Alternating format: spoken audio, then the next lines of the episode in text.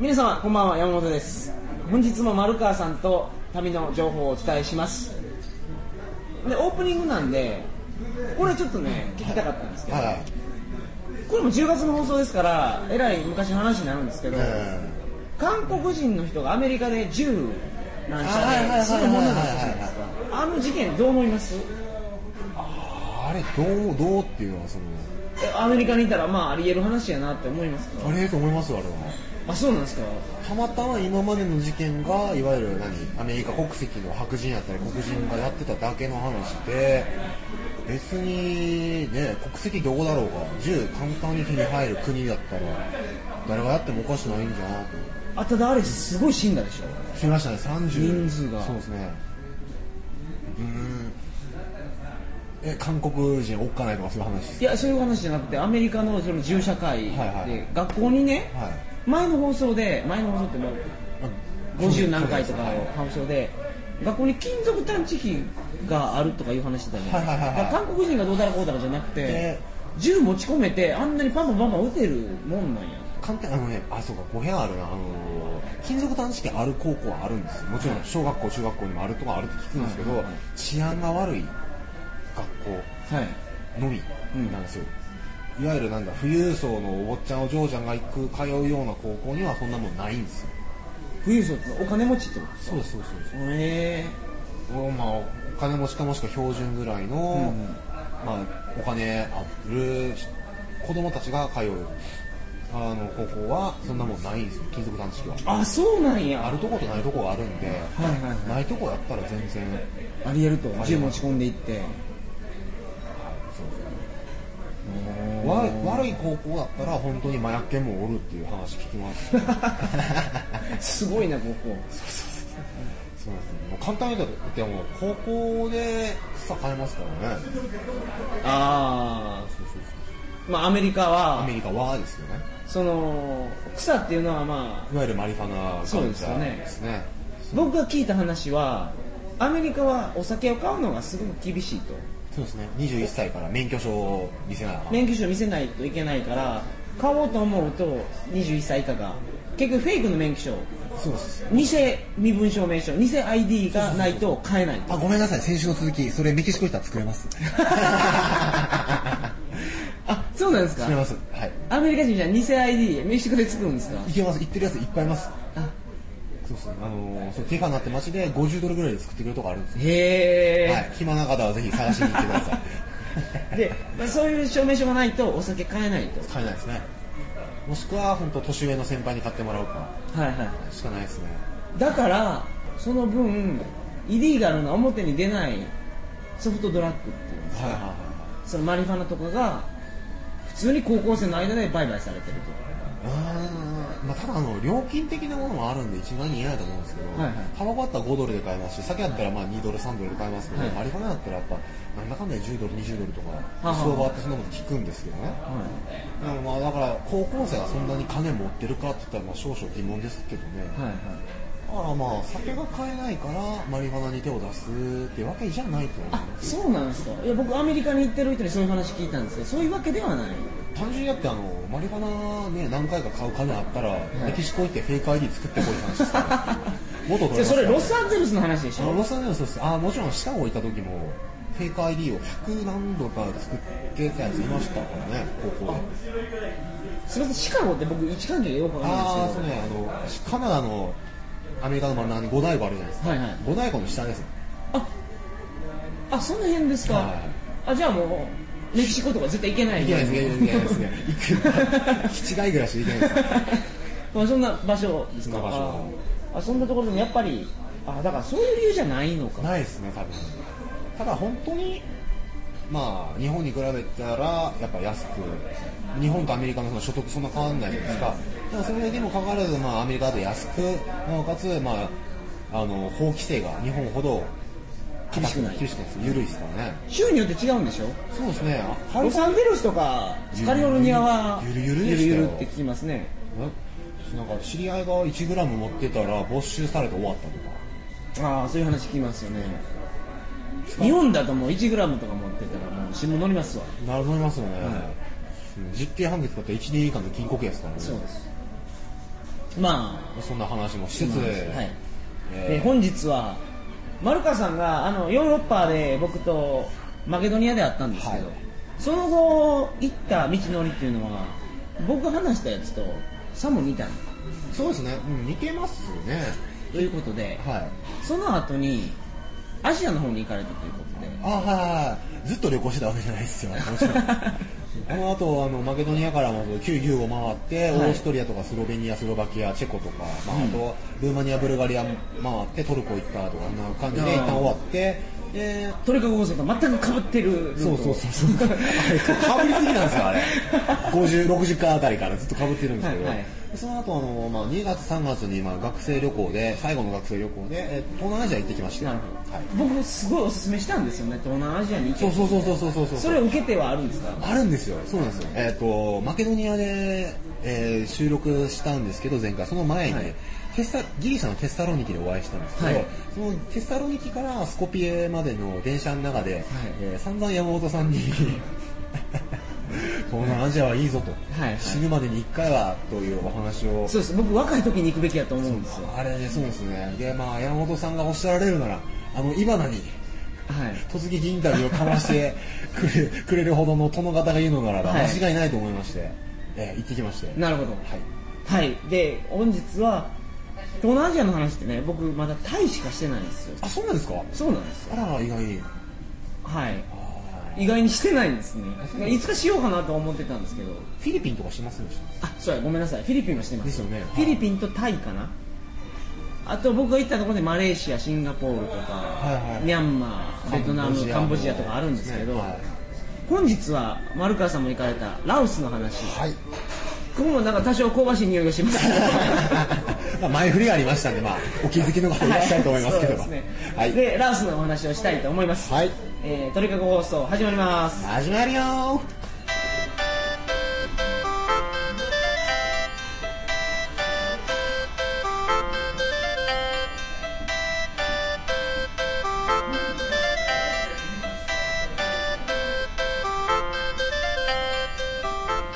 えー改めましてこんばんは2007年10月5日金曜日鳥かご放送第105回をお送りします番組に関するお問い合わせは info.tkago.net info.tkago.net までよろしくお願いしますというわけで本日はラオスのお話をしたいと思いますはい喜んで ラオスはねアジア最後の桃源郷とかいうそうですね言われてますねこれはまあいろんな意味でやと思いますけど、ですねその街並みっていうんですかラオスってねアジアで一番貧乏な国って言われてるんですね、はいはいはいで僕が行った時もう1年以上2年以上前かななんですけど公務員の初任給そう警察官の初任給を聞いたんですよ、はいはいはいい、くらぐらいやと思います20ドルとかあれカンボジアかカンボジアはね7000円ぐらいあるんですよ、あ7000万あるんですか、えわかんないですどんぐらいですか4000円ぐらいあ4000円ですかけど月給ですよ 月給ですよねそうですよねドル換算したら323ドルとかですねタバコカートンで買ったら消えますよマイルドセブンワンカートン買うともう終わりですよ終わりですよねすごいなういやそれぐらいの貧乏な国なんですーんでだからというわけではないと思いますけどそのまあ簡単に金になるような仕事が流行ってるそうですね多かったですねと、はいはいまあまあそのオープニングの話にもつながるんですけど街を歩いてたら街というかもう国ですか国ですね村っていう感じですか街っていうよりそうですねうーん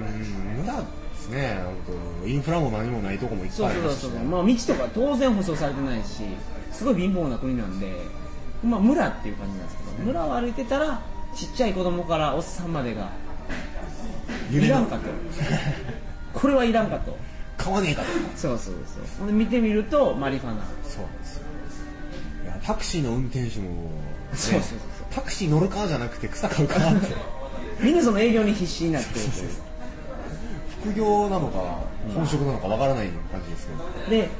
マリファナとかはソフトドラッグとしてねヨーロッパの中でも一部容認されてる国、まあ、オランダとかベルギーもそうですね、そうですよね国があるんですけどラオスの場合はえ可変とかもえあああるんですよそうですかそうなんですかへえあのゴールデントライアングルの話を僕はタイの話の時にしたことあると思うんですけど、まあ、ゴールデントライアングル一つにかかってるのがラオスでアヘンはね僕はその旅行してた時にアヘン窟にほう行っへてる旅行者がいたんですよえでもちろん僕はやってないですけど、はその人がアヘン窟に行ってくるといろいろ経験やからって言って行った時に俺が2日も乗ってこんかったら迎えに来てくれよいえね、言ってからその人は旅立っていったわけですよもう僕アヘンの効果とか知らないですけど一時に待ったんす かいや2日間普通にねラオスで遊んでたんですよ、ん2日経っても帰ってこないとこれどうなってるのかはいわからないですけど迎えに行くって約束しましたから僕一人で行くのは心細いはいのであの、まあ、そこの宿にいた日本人はいはいはい2人と3人でパーティー 組んで迎えに行ったわけですよドラクエみたいそでうす そうそうでアインクツって言ってもその洞窟とかじゃなくて普通の一戸建ての家なんですよねおーそこにあのダブルベッドじゃなくてあの二段ベッドっていうんですかはい二段ベッドに並んであのアヘンミュージアムとか行くと分かるんですけど長いパイプみたいなはいはいはいやはついで横になりながら吸うようなそういうところやったんですおー行くとねその人いたんです よそこにはほんでラリってるんですよはっきり言うとで時間の経過が分かってないんですねいへえ2日経ってるんですよはいはいはいすごい衰弱してるんですよ見た目にはい もう明らかに飯食ってねえだろみたい お前飯食ってないやろ ってもう何してたんやっていう感じででより多くしてももうポワーンとした感じなんですねなへえ幸せなそうそうそうそうもう俺幸せみたいなアルファは出まくりみたい なドクンドクン出てるみたいな分かるんですけど、はいこいつ迎えに来てくれ言ってたし迎えに行くまで俺もこれ死んでまうなと思って、やるの主人に何ドルかな20ドルかなうんは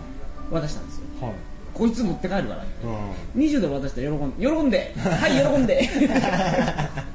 新しい 商売で、連れて帰って宿を連れて帰って、まあ、ポワーンとしてますが水飲ましたりねポワーンとしてる時に飲ましてるんですかえーね、してますけど、まあ、だから言うことは聞くんですよ。あえはいはいはいうんうんみたいな感 じで。で、やばいと思ったからね、水飲ませたりして。ほんで、まあそういうふうにして、僕もそれ彼を助けたんですよ。はだからね、そういうのはあるんですけど、行くのは個人の自由やと思うあ。はいまあまあまあ、うんまあ何かあってもそいつの責そう任そう、ですそういからう責ね任。気をつけないとダメですね。ですねそういうの僕がいなかったらどうなってるか分からないです。わかんないですねミイラだったかもしれんしでそうそうそう。すねだからそういう危険性があるので、まあ、自己責任でという話なんですけどねなるほどでラオスこういう話があるんですよすごいでしょこなるほどでまあそんな感じで、まあ、僕もラオス行ってきて、まあはいえー本当にあれですね僕はまあ手出してないんですけれどもやっぱり日本人観光客が多いですねれあそれを目的としたあなるほどはい連中もやっぱり多いですはねいもともとラオスはそうですねビザが必要だったんですよね今必要じゃないんですかないの変わったんですよえ嘘ご存知ないと思いますけど、はい、1月か2月かなんかに今年の今年のはいビザ日本人いらなくなったみたいなんですよえ何日言えるんですかいやー30日かそんなんか分かるんですけど、へー僕それ知らなくて初めあのバンコクいたんですけど、いその時にもうあのカオさんであの旅行代理店でビザ取ったんでは結局僕ビザ持ってった形だったんですけど 無駄金ですよね間違いなくいえそれは本当なんですか当僕にがいたその2年ぐらい前はビザいりましたよ15日ビザがいくらで30日ビザがいくらそうそうそうそうそうあったんですけど今ビザいらなくなったみたいで日本人でビザ持ってる人いらんいなかったんですよへえそんなことになってるんですかそうなんですよねへだえからどんどんそうですね桃源郷で呼ばれてたあのラオスがはい。オープンなうん。結構あれですよねあのバンコクまでは一本で行けるじゃないですか日本から日本から、はいラオスまで一本じゃないじゃない ですかそうですね。そうですね日本からラオス直通とビエンチャン直通と聞いたことないですよね。行きたくないですけどでもやっぱねお話聞いてるとやっぱ今までそのビザも取らんといかんしバンコクからいバスで8時間ぐらいですからビエンチャンまで行かんといかんかったからまあ面倒、くさいなというあったみたいですけど、まあ、これからビザもなくなったのでえー観光客が増えるんじゃないかなという のうーで、んまあ、これからラオスに行かれる方はまあ変わっていくでしょうね、そこまでオープンになってたら、そうですねはい今みたいなそのわけのわからんアウトローの世界は改善されていくでしょうねで、すねやっぱりまあ、街歩くとわかり、街っていうか、村を初めに見ましたら歩くと分かりますけども、はいはいは全員声かけてきますから、これいらんかと、日本人やったらこれ好きやろみたいな、そうそうそうそうそうそんな感じですよね、タイとかと違いますよね違う、なんだろう女買わないかっていう違いますね代わりに草買わないかですからねそんな国なので、うん興味深いっちゃ興味深いんですけれどもでまあこういう話もあるんですけど旅の情報も一応はいはいしときますけど、しときましょ あのどっから入られたんですか僕入ったのは、えータイの北部あーチェンマイから初めあのメンソンホーンであのミャンマーちょっと行っててあミャンマー寄ってメンソンホーン行ってクリナガ族見て、でそれトリカゴ放送を聞いてそう聞いて、それも鳥かごさんに営業されて 行って、で、チェンマイ着いて、で、チェンライ行って、はいはいで、フエサイっていう、あまさにもう僕がいたルートですそうねですね、西ラオスの方から入ってって、で、そこからあの、メコン川メコン川あるんですよ。うんあれをボートで、そうですね、西ラオスから入られた方は、まあ、ガイドブック載ってると思いますけども、ボートでえうん東の方に移動せざるを得ないという、とんでもない、そうですあの悪夢メコン川を下らないとダメなんですよそうなんですよでその手段がねスローボートとファーストボートフがあァーるんスですトボーよトなんですよ。で僕はいろんな話を聞いてファーストボートだけはありえんと思ったんですあ、よそうなんですか僕はスローボートなん ですよ僕ファーストボートなんですよ。そうなんですよじゃあファーストボート僕はありえんと思ったんですけどはいどうでしたかあの死にます ねまあまあとりあえずあのファストボートスローボートはじゃあ選ばれた理由っていうのは何ですかファーストボート見たけどはあのだからそのメコン川を下っていくんですけど、はいファーストボートやったら1日いそうなんですよねファーストボートやったら1日で着くところをスローボートやったら2日かかるんですよそうなんですよ1回途中でパークベンっていう街でしたっけあそうでしたっけあそうかこで泊まって1泊して朝また出て、まあ、ゆっくりとしたメコンの流れに身を流してでそう夜ゆっ着くりゆっくりゆっくくり行って夜着くっていう感じなんですけど、ね、その間にファストボートが僕の横を通り抜けていくんですけどみんなねあのローラースケートの時にかぶるヘルメットかぶってそうそうそうそうそうそう爆音と驚かしてですね抜けていくんですけどあの協定みたいな感じですよそうボートもね普通に走ってるっていうかあの平たいその平べったい石をですね水際に投げたことがあるって分かると思うんですよちょんちょんちょんちょんって跳ねていくじゃないですか水平に投げるみたいな感じそうそうそうファストボードまさにそれで水面跳ねていってるんですよそうそうそれみんなね椅子の前を持ってガタンガタンガンってガタンガタンでもう必死でですね歯食いしばってるんですよこれ一日やるんかと思ってはいやってきましで僕のファストボートはそういう理由でやめたたああなるほどどうでしたかあれは僕ねそれ知らなかったんですよ情報格差はこういうところに出るんですよ、 SNS 情報って大事ですね、本当。スローボードの話を聞いたんですよ、初め。はで、1泊2日かかるとか言われて、アホかと思ったんですよ。なるほど何キロ離れてるって、まあ、新幹線だったら2、3時間に着く距離だそうそとうそうそう思って、バカかと、金を払うんでこっちで客だともっと早いてと思って、でファストボード乗ったんですよ。はいそしたら、なんかわかんないですけど、座って、あの、沖から離れて、はい川辺から離れて、水の川の真ん中に着いたら、途端に、あの、ボートのおっさんが、お前これかぶ れと。ヘルメットかぶれ今と更みたいな感じでで。ほんであれあのなんですかライフジャケットライフジャケットかぶっつけてうんそうですよねその時点でちょっと違和感を感じる違和感を感じて、で、さらに、じゃあ、あの、水を買いに行くからとか言って、わけのわからんこと言って、あの、よく、なんだろうな、ベトナムとかに結構ありがちな、あの、船の上で商売してる、はいはいはいあるじゃないですか。ありますねあれあるんですよ、ちょっとねそう。水上マーケットみたいなそうそうそうそうそう、あれがあってあそこで水売っててでよくわかんないけど水買ってなんなんでかなと思ったら止まらねえぞって言うんですようんノンストップで行くで「嘘って行くぞ」って「おおかかってこいや」と思って 行ったんですよどう考えても80キロ出てましためちゃめちゃ怖いでしょあれあれね僕ね調子乗ってジェットコースター乗る時と同じ感覚で前倒しやろうなと思って一番先頭乗ったんですよ、はいそしたら虫飛んでくるわ石飛んでく るわか顔めちゃくちゃ痛いんですよあれノンストップでずっとその体ガチガチになったままそう目的地まで行くからすごい疲れるめちゃくちゃ疲れるんですよあれケツ痛いですしね、あげく、まあ、水飲む飲もうとするじゃないですか、い初めやっぱ暑いんですよ、ラオスといっても、はいで暑いんですよで飲む飲もうとするじゃないですか、飲めないんですよ、早くて、ボートが音が。だってその80キロやったら普通の車の80キロじゃないですからねそうそうそうそう水面を跳ねていってるわけですから、跳ねてしかもあのなんつうんですか風ウィンドガードってシールドとかないですそようねそうそうバイクについてあれないんですよみんなみんな力全開に入れてガチガチでもう歯食いしばってるような状態そんなのれが何時間ですか8時間です8時間それもう拷問ですよね拷問ですよしかも暑いじゃないですかあそこ、はい調子乗って、まあ、タンクトップで行ったんですよはい今のタンクトップ着てるんですよこんな、はいこの格好で行って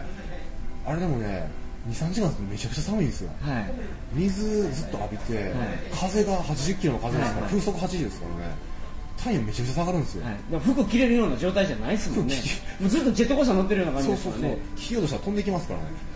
でそんな感じで8時間経って夜中の10時ぐらいに、えールアンパパーンと いうはい街なにるほど着くという、はいじゃあ僕スローボードの話をさせていただきます、はいはいはいスローボードゆっくり行くんですよはだからあー全然景色変わらんなーみたいな、ま、眺めなんですけど、ええまあ、いろんな大事に乗ってますからねあそうですねその中で和気あいあいとねあどっから来たん今からどこ行くんみたいうんな話をしながらまあ飽きますけどね景色はあそんな感じでのんびりと行けますんで、僕は確実にスローボートがいいと思いますああれスローボートなかったの飲食店とかあったんですかスローボートね途中でね止まるんですよ水上マーケットみたいなところです水上マーケットっていうかね岸に着くんですよへー河原でかはいはいはいはいいっぱいあーアイスクリアイスキャンディーとか売ってたり水売ってたりするんであのそういうとこの休憩もあるんですよテント張ってるようなとこそうそうそうそう、ろねはいはいはいはいでバッファローの串焼きとか食わしてくれるんですけどへえそうなんですか、はい、で結構ああいうそういうところで結構イメージ的にはなんていうんですかあの高速道路のエリアパーキングそうそうそうそうあんなイメージあるんです休よ憩入ります高いんですか全然安いですよ安いんですかラオスの物価を言っていきたいんですけどあいいですね鬼のように安いですよねあれはねびっくりしますねホテルとか一泊2ドルとかですねはいだからタイが安いって言いますけどそんなもんじゃないラオスは東南アジア回られた方は分かると思いますけどタイ高いですからね東南アジアの中ではだだから高いですよねか間らタイよりもマレーシアが高いしマレーシアよりシンガポールが高いです違いでもタイよりもやっぱりカンボジアの方が安いですし安いはいベトナムの方が安いですしそれよりやっぱりラオスの方が安いかな、まあそうですねベトナムってタイと同じぐらいかなっていうイメージがありますけど僕ビール安かったんですよねああなるほど水より安かったっていう、はいはいはいまあそんな感じまあけどラオスはカンボジアと並ぶぐらい並ぶぐらい安いうん安いですけど飯食っても1ドルで買えますしね、しかも焼き魚とか釣ってきたばっかりの魚を1匹焼いたやつとか50セントとかですからね、 50セントもしないと思うんですけしないですね一応あれ切符ですね確かどはいそうそうそうあのそうそうそうラオスでお金両替するとちょっと笑うんですけど100ドル札を持って行ってあラオスねこれ気ぃつけておいてくださいね ATM ないですからねはい本当気をつけてください 本当に国の中に ATM1 個もないですからだから現金を持っとかないとダメなんですよあ一点だけあのー、ルアンパパンじゃないビエンちゃん、はいありますビンチャにあるんですかあり今ました見つけましたはい今年2007年3月の時点ではありましたああなるほどね、はい、これ ATM はあるんですけれども、そこ以外で僕は確認しておりません。僕はねガイドブックにもないって書いてたんですよ現金持っていけとあーあ、現金の方が使い勝手間違いなくいいですね。 で100ドル札を両替したらものすごい札束返ってきますから 財布に入らないですよ2センチぐらいの札束返ってきますから、あの今一3月今年の3月で1ドルが大体8000切符はいはいだったんですよ。えーまあい大体紙幣1000切符とかですね1枚。あのじゃあ8枚ってことですかそうですね1ドル持ってったら大体8枚ぐらいになるんで、まあ、言わずもがな100ドル札が出したら、えらいことにな りますよ。 1000切符と500切符混ざりますからね、混ざりますねあと細かいの言ったら100切符200切符ありますけどゴミですから使えません面そうこれをまあこれちょっと一回両替すると面白いんですよ白いですねでもねあの札束で返ってきますから切符よりはドルの方が使い勝手いいんですよドル使いますからねそうなんですよ店行っても大体4000切符とか8000切符とかで区切られてるんですよなんでやっぱりあの1ドル札持ってった方がいいっすね使い1勝手はドル札出してもご飯食べに行ってね、はいお釣りが切符で返ってきますから小さい切符は集まるんですよそうだから水買ったりタバコを買う人はタバコ買っては、まあ、そのお釣りでやっずっとやっていけるっていうような感じですね、ホテルも大体ドル表記でしたしねそんなラオスの話かいやもう時間がえないんですかないっていうかもうオーバーしてますんでうわラオスってもう一度もう一度はいもう一度はい話させていただいていいですか、とりあえずラオスは物価が安くてマリファナが大量に売って て安くてなおかつファストボートには気をつけろっては言いいましまあ、そのラオス第1話第一話はいタイトルどうしま しょうかつけにくいですよねまあラオス総合その1みた、たいラオなスを恐ろしいはいはい、はいじゃあ、えー次週はラオスの話その2をさせていただきますそれでは、えー次週の放送トリカゴ放送第106回を皆様お楽しみにそれではおやすみなさいおまやすせみなさい